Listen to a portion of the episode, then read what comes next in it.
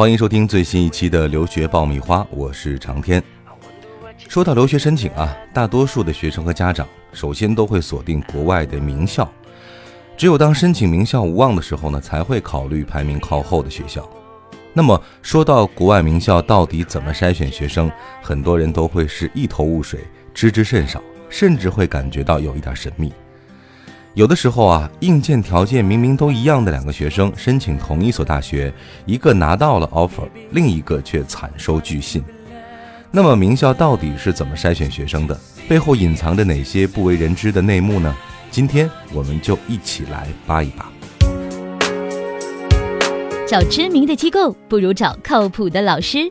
爆米花工作室二零一九年留学申请开始招生，从业十年以上的资深老师一对一贴身办理，十万听众信任的留学平台，帮你圆梦。关注微信订阅号“留学爆米花”，点击底部申请服务联系办理。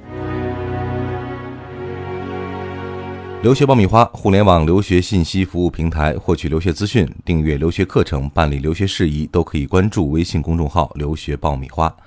那说到国外名校的录取啊，其实会有一个非常标准化的流程。从开始受理到最后的筛选，基本上每个学校都会有五到六个步骤或者五到六个轮次。那搞清楚了这一些步骤，大家大概就能够摸清申请和筛选的门道了。那一般来说，第一步呢是机器筛选。这个所谓机器筛选啊，就是通过衡量你的硬性条件来判断你是否具备申请的资格。那这一些硬性条件大致就包括了你的 GPA、语言成绩、GRE 或者是 GMAT 成绩等等等等。那这里要特别提醒大家一件事儿哈，经常呢也会被大家忽视，那就是 IP 地址。我们都知道啊，IP 地址是互联网协议地址。它为互联网上的每一个网络和每一台主机分配一个逻辑地址，以此来屏蔽物理地址的差异啊。那这个 IP 地址和我们的申请有什么关系呢？在实际操作当中啊，有时会出现针对同一所学校用同一台电脑提交多个申请的状况啊。比如说，A、B、C、D 四个同学用同一个 IP 地址提交了网申。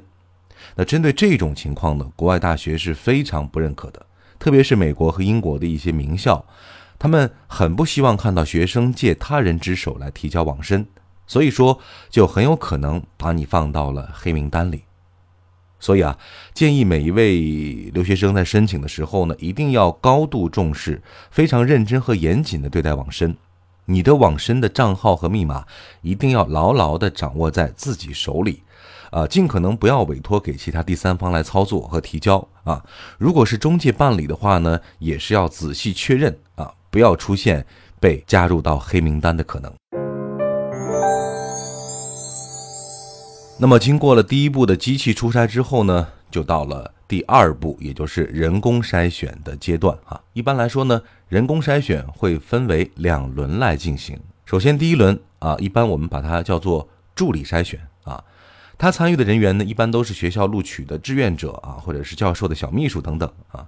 他们主要是对你的基本情况啊，主要是成绩以及简历进行一个再度确认。因为呢，这些人他们不是专业的录取工作人员，所以他们不会对你的材料进行专业的或者说实质的审核，呃，只会做一些比较简单的书面的审查。但是，如果你的材料或者说文件里面存在一些硬伤啊，比如说简历的排版非常的混乱，这个材料的逻辑顺序有明显的问题啊，这个申请材料有缺失等等。那他们一旦发现的话，你的材料就会被放进 rejection 的库里。那么经过了第一轮助理筛选之后呢，就来到了第二轮，我们称之为专家筛选。到了这一轮啊，你的 PS 和 essay 才会被审理委员会的人看到。当然。在这一轮筛选的时候，他们还是会反过来再去参考你的硬性成绩，还有你的简历。那么，审理委员会会看什么呢？当然了，会看到你 PSSA 啊，其中体现出来你整体的背景啊，包括你的院校背景啊，还有你的软性背景啊，等等等等。那在这一轮呢，你的推荐信也会进入到审理委员会考核的这个标准当中。在这一轮啊，其实就要完全靠你的申请材料来发挥作用了。我们之前也讲过很多很多次了啊，你的文书材料是不是具有个性特质啊，能够让审理官过目不忘？语言表达是不是简洁流畅？那相关的活动是不是具有连贯性和匹配度？你所有的材料放在一起，能不能够在这个审理官的脑海当中塑造出一个非常独特而优秀的这个形象呢？这就要看大家啊准备这个材料啊所下的功夫了。那经过这一轮筛选之后，你是不是能够被录取，已经有一个基本的判断了。还要再提一下，经常会被大家忽视的推荐信哈。那推荐信呢？其实之前我们曾经专题给大家讲过。一般来说，在申请过程当中呢，都会提交两到三封的推荐信啊。根据大家自己不同的情况啊，或者说自己不同专业的背景啊，有的时候会是两封学术的，一封实践的，或者反之有两封实践的，一封学术的，等等等等。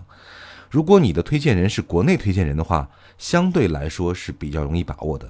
一般来说，呃，都会接受啊。比如说，你先你一个草稿啊，你一个初稿啊，然后你的教授或者导师推荐人再来帮着修改啊，或者再来确认。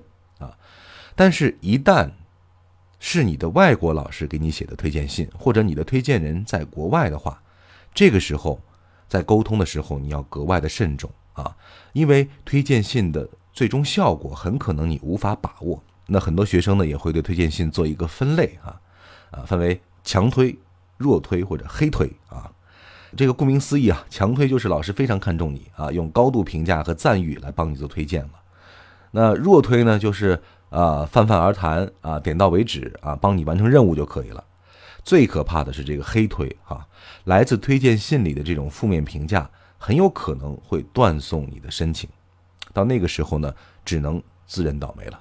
所以说呢，针对国外的推荐人。啊，一定要格外的仔细啊！他的这个推荐信的每一个细节一定要落实到位，坚决要避免这种黑推的状况的出现。还要提醒一下，就是和这个网申的状况相类似，不同推荐人绝对不要用同一台电脑来提交这个推荐信啊！物理的 IP 地址一定要有变化。那即便是你用了 VPN 换了 IP 地址，这个物理地址也是不变的啊！这个电脑的物理地址如果是相同的话，啊，这个审理官或者招生官可能会认为你在作假，会影响到你最后申请的这个结果。留学家庭必修课火热上线，五大模块普及留学知识，三十六期节目涵盖申请要点，近百个真实案例供你参考借鉴。上线期间只售九十九元，更能加入 VIP 会员俱乐部，从此看懂出国留学，轻松搞定申请。关注微信订阅号“留学爆米花”，点击底部留学课程购买吧。那第三步呢？就来到了会议讨论阶段啊，那在这个阶段当中啊，审理官会进入到圆桌会议阶段，商量最后给谁面试啊，或者给谁直接的 offer，或者说直接给谁 rejection。再往后的流程呢，就比较简单了啊，有一部分学生呢就直接拿到了 offer，有一些呢会被安排面试。一般来说呢，能够拿到面试的学生，他们的录取成功率大概是在百分之三十到五十之间。特别要提醒一下啊，在准备面试的时候啊，大家一定要熟悉掌握你申请材料当中的内容，特别是有一些学生委托中介来办理这个材料当中啊，有可能会被凭空添加一些活动或者经历。那一旦面试的时候问到这一些相关细节，你一定要能够讲得出，否则就会弄巧成拙。啊，举个例子啊，之前有一个学生啊，委托一家中介来办理，那中介呢感觉学生的活动方面不足啊，不太有竞争力。那就把其他学生一些类似的活动修改之后加在了这一个学生的材料当中。那但这个学生其实也不怎么上心啊，并没有对这个事情很重视，在整个准备材料的过程中啊，参与度也很低。到了最后面试的时候呢，审理官突然提出了一个问题哈，说从你参加的某一项志愿活动当中，你有什么样的收获或者感悟？这个学生啊，当时就傻了，什么活动？因为他根本没有参加过，所以呢。最后也是回答的一塌糊涂，所以说啊，这个面试大家一定要相当的重视啊！你准备的越充分，表现的就会越从容、越淡定。好了，今天的节目呢，咱们一起扒了扒国外名校筛选的内幕啊，主要是帮大家来了解一下整个这个审理的流程，同时呢，关注一些非常小的细节。只有做到事前知己知彼，这个过程完美无瑕，最后你的 offer 才能够水到渠成。好了，今天的节目我们就到这儿。留学爆米花，互联网留学信息服务平台，获取留学资讯、订阅留学课程、办理留学事宜，都可以关注我们的微信公众号“留学爆米花”。我是长天，我们下一期